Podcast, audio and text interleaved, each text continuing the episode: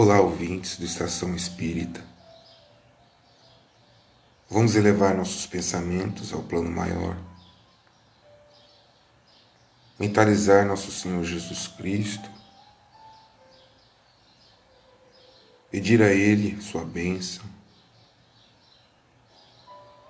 Que nos envolvam com seu amor divino, com sua misericórdia com seu olhar amoroso, abençoando a todos encarnados e desencarnados. Obrigado, Senhor Jesus. Assim seja. Faremos a leitura do livro chamado Fonte Viva, de Chico Xavier pelo Espírito de Emmanuel. União fraternal.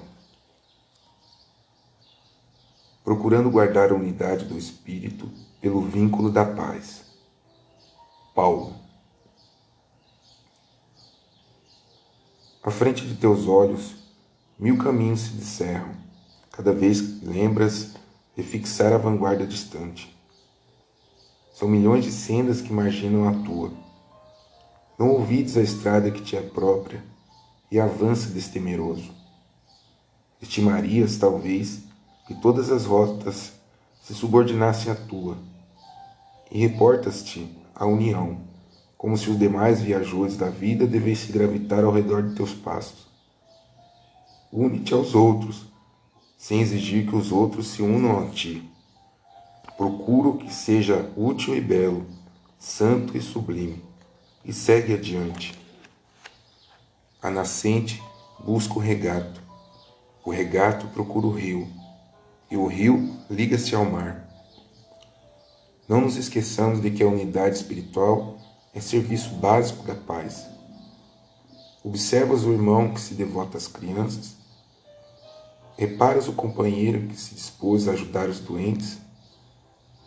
Identificas o cuidado daquele que se fez o amigo dos velhos e dos jovens? Assinalas o esforço de quem se consagrou ao aprimoramento do solo ou à educação dos animais? Aprecias o serviço daquele que se converteu em doutrinador na extensão do bem? Honra a cada um deles com o teu gesto de compreensão e serenidade, convencido de que só pelas raízes do entendimento pode sustentar-se a árvore da união fraterna, que todos ambicionamos robusta e farta não admitas que os outros estejam enxergando a vida através de teus olhos. A evolução é escada infinita. Cada qual abrange a paisagem de acordo com o degrau em que se coloca. Aproxima-te de cada servidor do bem, oferecendo-lhe o, menor, o melhor que puderes, e ele te responderá com sua melhor parte. A guerra é sempre o fruto venenoso da violência. A contenda estéril é resultado da imposição. A união fraternal é o sonho sublime da alma humana. Entretanto, não se realizará sem que nos respeitemos uns aos outros, cultivando a harmonia à face do ambiente que fomos chamados a servir. Somente alcançaremos semelhante realização procurando guardar a unidade do espírito pelo vínculo da paz. Linda mensagem trazida pelo Espírito de Emmanuel, intitulada União Fraternal, que nos diz que unemos uns aos outros, mas sem exigir que os outros se unam a nós. E possamos, através da união fraternal, enfrentar esse momento de transição do planeta Terra, sendo importante emitirmos pensamentos de amor, de paz,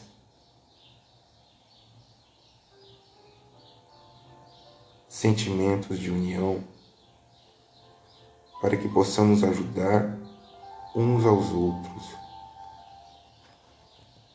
Como diz a mensagem, a face do ambiente a que fomos chamados a servir. E somos chamados a servir com alegria, com resignação, com coragem. Faremos a leitura do livro chamado Jesus no Lar, de Chico Xavier, pelo espírito de Neio Lúcio. A fé vitoriosa.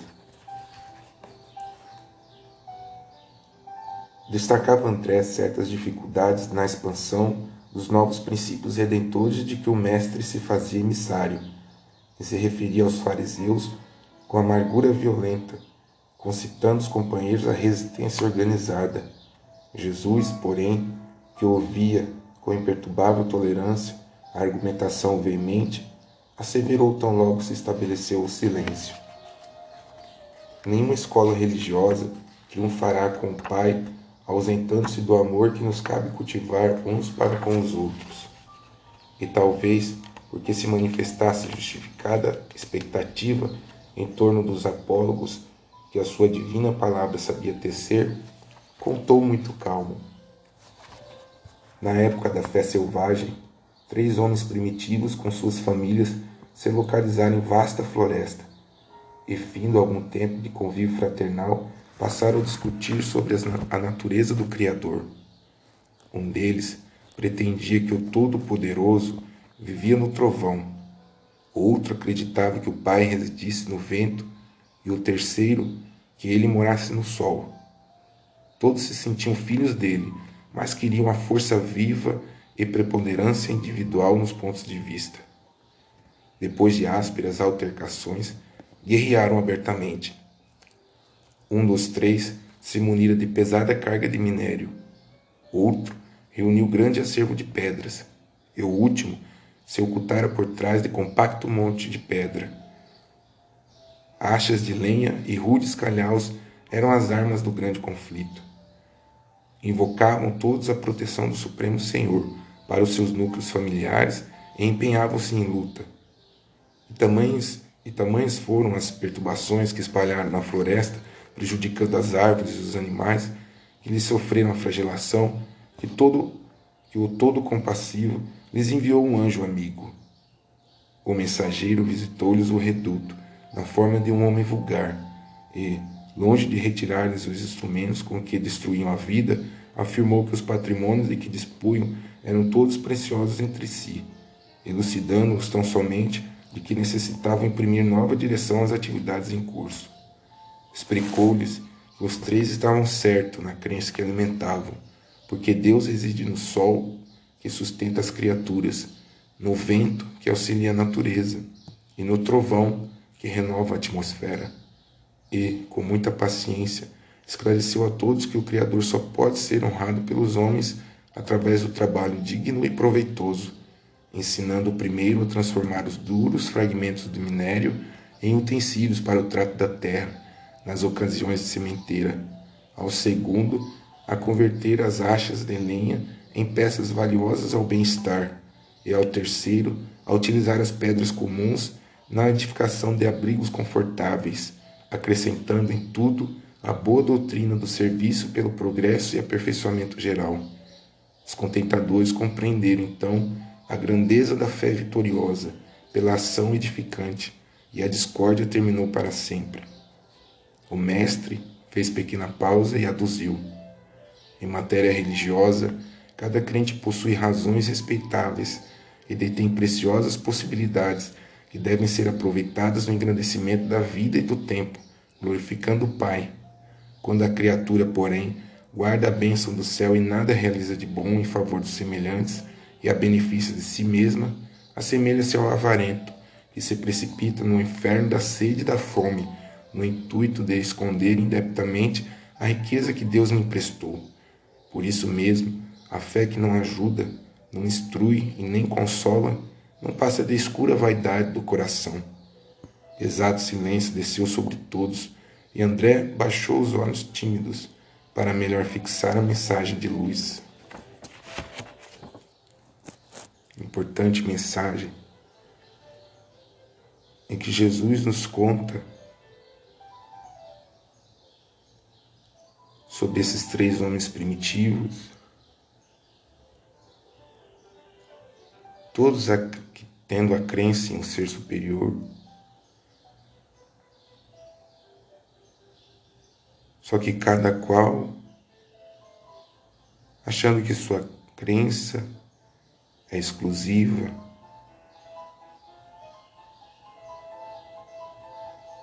E eis que vem um anjo, um profeta, dizer-lhes de tempo em tempo que Deus é esse Pai grandioso, todo misericordioso, que ampara todos os seus filhos, os que creem que Ele reside no sol, no vento, no trovão, em nossos corações. Todos somos filhos, criaturas de um ser superior, todo-poderoso e todo-amoroso. Que possamos cada qual respeitar a crença alheia, a caminhada espiritual de cada um, e que possamos também termos a consciência de que Deus está conosco, nos dá força e coragem todos os dias de nossa caminhada.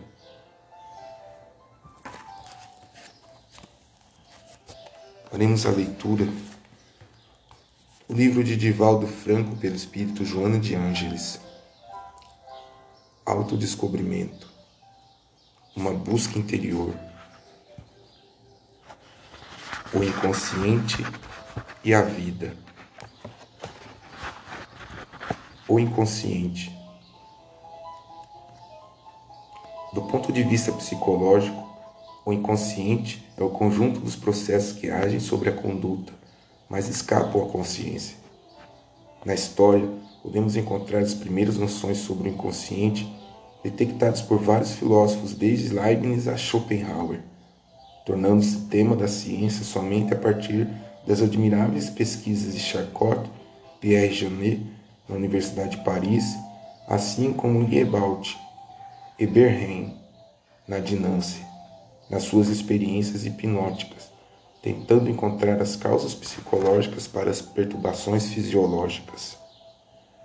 Com notáveis contribuições de Freud e mais tarde de Jung, entre outros, o inconsciente passou a ser parte da atividade mental que inclui os desejos e aspirações primitivas ou reprimidas, segundo o mestre de Viena, em razão de não alcançarem a consciência espontaneamente, graças a censura psíquica que bloqueia o conhecimento do ser, mas somente através dos métodos psicoterápicos, revelação dos sonhos e descobrimento dos fatores conflitivos, dos atos perturbadores e outros, ou dos traumas profundos que afetam o sistema emocional. Podemos distinguir duas formas de inconsciente: psíquico ou cortical e orgânico ou subcortical. Além dessa visão, ou mesmo através dela, Jung concebeu o inconsciente coletivo, que seria, que seria a presença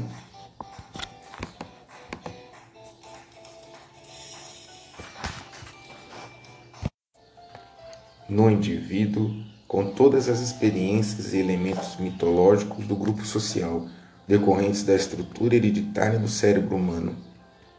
O subconsciente psicológico, subcortical, fisiológico, instintivo, é automático, inicial, natural, corresponde ao id de Freud e aos arquétipos de Jung, enquanto o orgânico, o cortical, responde pelos condicionamentos de Pavlov, pelo polígono de Grasset e os traumas e recalques estudados pela psicanálise.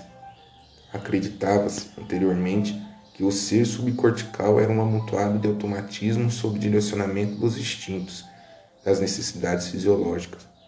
A moderna visão da psicologia transpessoal, no entanto, demonstra que a consciência cortical não possui espontaneidade, manifestando-se sobre as ocorrências do mundo onde se encontra localizada. Por isso mesmo, esse inconsciente é o espírito, que se encarrega do controle da inteligência fisiológica e suas memórias, campo perispiritual, as áreas dos instintos e das emoções, as faculdades e funções paranormais, abrangendo as mediúnicas. Nesse supercórtex, Jung situou o seu inconsciente coletivo, concedendo-lhe atributos quase divinos. Modernamente, a genética descartou a transmissão cromossômica, encarregada dos caracteres adquiridos. Esse consciente coletivo seria então o registro mnemônico das reencarnações anteriores de cada ser, que se perde na sua própria historiografia. Infelizmente, o ser não tem consciência de todas as ocorrências do córtex, que as registra automaticamente, inconsciente cortical, pois se o conhecera, tenderia sua vida psíquica um total desequilíbrio. Necessário, portanto, ao ser humano saber e recordar, mas também desconhecer e olvidar. Todos os funcionamentos automáticos do organismo dão-se sem a participação da consciência o que lhe constitui verdadeira bênção. Não raro nessa área, patologicamente podem ocorrer dissociações mórbidas do psiquismo, dando origem às personalidades duplas, secundárias, que, em se tornando conscientes, prevalecem por algum tempo. Janet pretendia, em equivalente conceito, resumir todas as comunicações mediúnicas, fenômenos dissociativos do psiquismo, considerando-as por efeito de natureza patológica. É, no entanto, nessa área que se registram as manifestações mediúnicas, igualmente ocorrendo estratificações anímicas que afloram nos momentos dos transes, às vezes interferindo e superando os fenômenos de natureza espiritual. O subconsciente. Consideramos o subconsciente como parte do inconsciente, que pode aflorar a consciência com os seus conteúdos, alterando o comportamento do indivíduo. Ele é o arquivo próximo das experiências, portanto automático, destituído de raciocínio, estático, mantendo fortes vinculações com a personalidade do ser. É ele que se manifesta nos sonhos, nos distúrbios neuróticos, nos lapsos, lapsos orais e de escrita, atos falhos, tornando-se, depois de Freud, e seus discípulos, mais tarde dissidentes, Jung e Adler, responsável também pela conduta moral e social. Os pensamentos e atos, logo depois de arquivados no subconsciente, programam as atitudes das pessoas. Assim, quando se torna conhecimento de tal possibilidade, como se toma conhecimento de tal possibilidade, elegendo-se quais aqueles que devem ser acionados no campo moral e social para organizar ou reprogramar a existência o inconsciente sagrado. À medida que o ser se conscientiza de sua realidade, transfere-se de níveis e patamares de percepção psicológica para aprofundar buscas e sentir o apelo das possíveis realizações, face a fa fase a fase, identificando-se com os seus conteúdos psíquicos, a visão dos objetivos íntimos se lhe agiganta e cada conquista faculta-lhe um elenco de entendimentos que fascinam, motivando-o ao avanço e à autopenetração profunda. Crê-se, com certa lógica, que a aquisição da consciência plena faculte sabedoria imediata, harmonia e certa insensibilidade em relação às emoções. Fosse assim, e condenaríamos o sábio à marginalidade, por não participar solidário dos problemas que afligem os demais indivíduos em si mesmos e na sociedade em geral. A sabedoria resulta da união do conhecimento com o amor, cujos valores tornam o ser tranquilo, não insensível, afetuoso, não apaixonado. A perfeita compreensão da finalidade do sofrimento na lapidação, desenvolvimento e evolução proporciona-lhe solidarizar-se com equilíbrio, sem compaixão nem exaltação, qual ocorre com o educador acompanhando o esforço e sacrifício do aluno até sua exaustão, se necessário, para a aprendizagem. Havendo transitado pelo mesmo caminho, ele o bendiz, agradecendo a sua permanência, que propicia a outros candidatos experiências equivalentes. A visão de humanidade alarga-se e o sentimento de amor desindividualiza-se, para sentir uma imensa gratidão pelos que passaram antes, aqueles que prepararam a senda que ele percorreu. Desponta-lhe uma grandiosa complacência pelos que ainda não despertaram no presente, compreendendo-lhes a infância espiritual em que se demoram.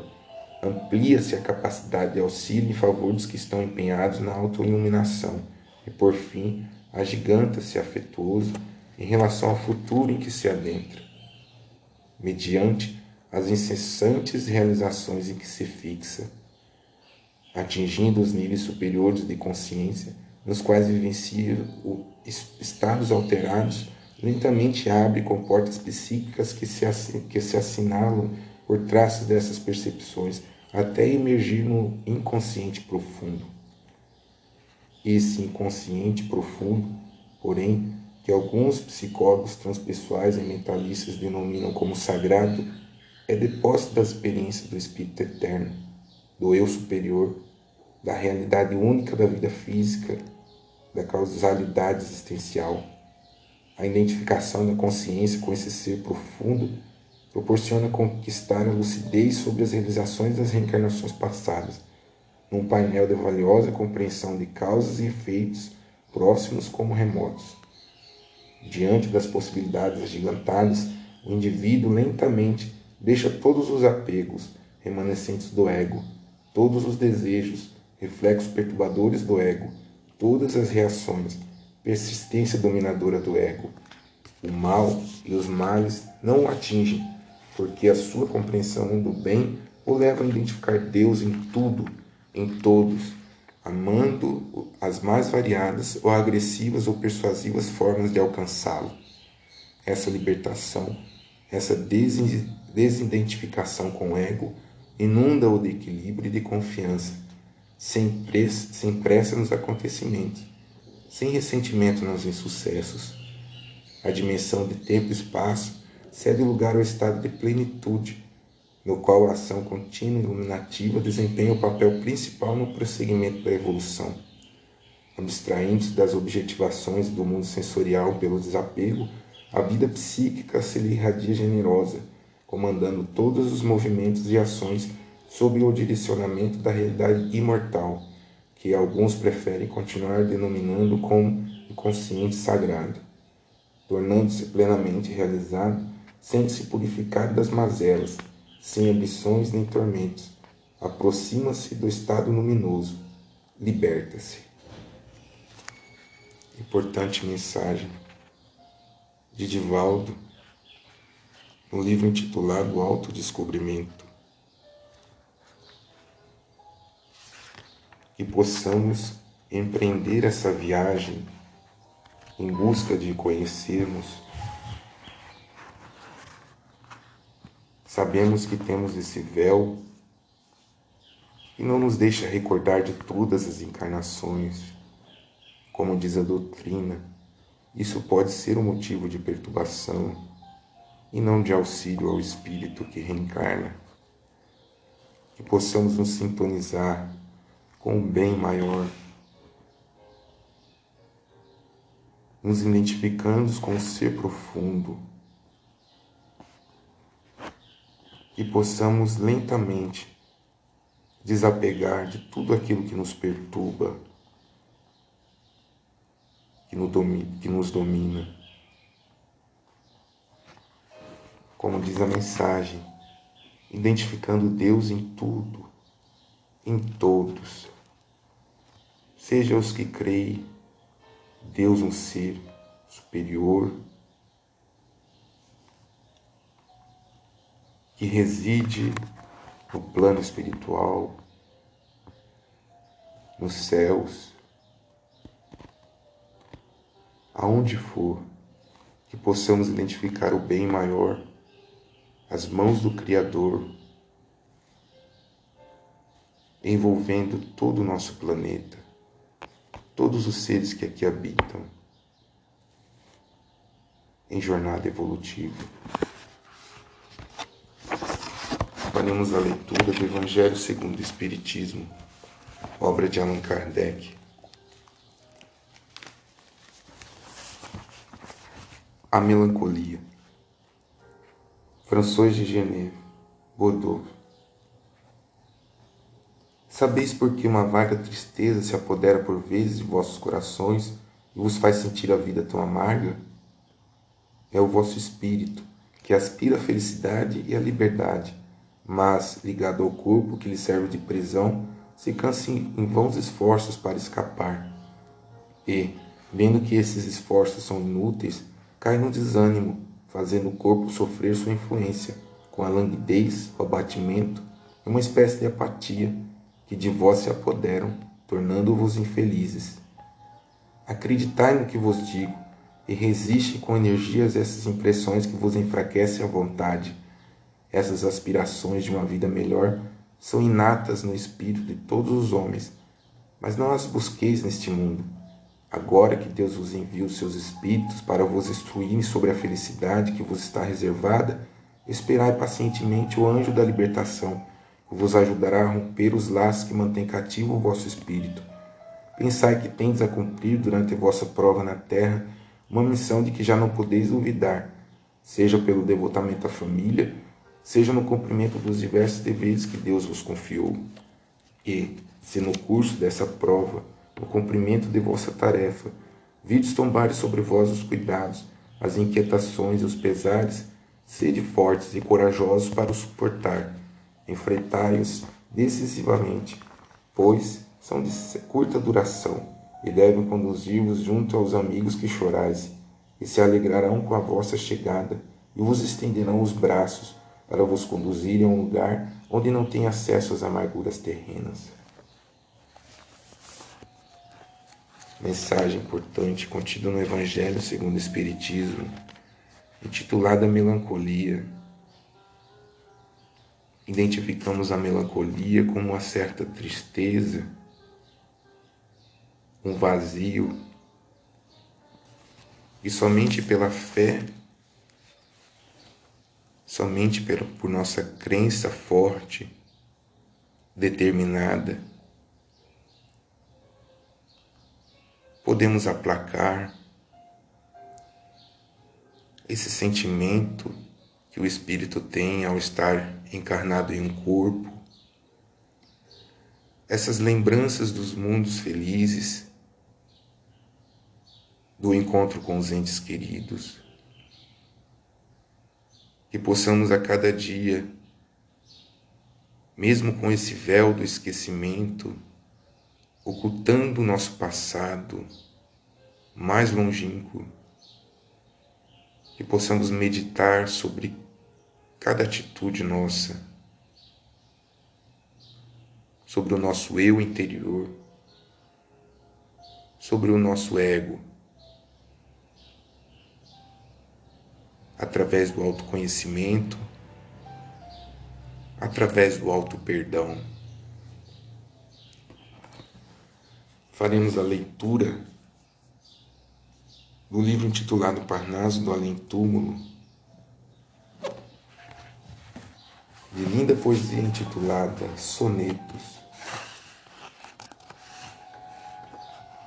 Tudo passa no mundo, o homem passa, atrás dos anos sem compreendê-los, o tempo e a dor alvejam meus cabelos, a frouxa luz de uma aventura escassa, sobre o infortúnio, sobre os atropelos, da dor que lhe envenena o sonho e a graça, rasga-se a fantasia que o enlaça e vê morrer seus ideais mais belos. Longe, porém, das ilusões desfeitas, mostra-lhe a morte vidas mais perfeitas, depois do pesadelo das mãos frias. E como um anjo débil que renasce, chora, chora e sorri, qual se encontrasse a luz primeira dos primeiros dias. Ah, se a terra Ah, se a terra tivesse o amor, se cada um pensasse no tormento alheio, se tudo fosse amor, se, se cada seio de mãe nutrisse os órfãos na estrada, do contraste da dor houvesse um anseio, do bem que ampara a vida torturada, que jamais viu um raio de alvorada dentro da noite eterna que lhe veio, do sofrimento que ninguém conhece. Ah, se os homens se amassem nessa instância, a dor então desapareceria a existência seria uma ardente prece, erguida a Deus no seio da abundância, entre hinos da paz e da alegria. Raimundo Correia. Fiquem com Deus e até a próxima.